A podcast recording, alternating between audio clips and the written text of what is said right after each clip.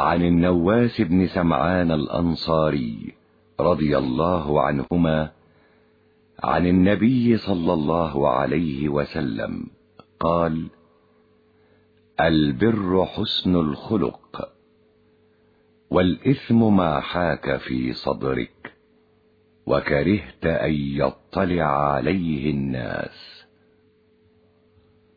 رواه البخاري ومسلم.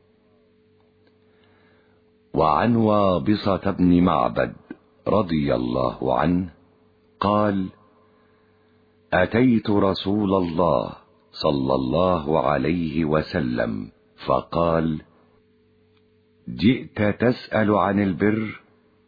قلت نعم. قال استفت قلبك البر ما اطمأنت إليه النفس. واطمأن إليه القلب. والإثم ما حاك في النفس وتردد في الصدر.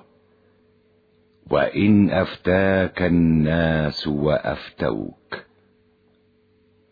حديث حسن رويناه في مسندي الإمامين أحمد والدارمي بإسناد حسن.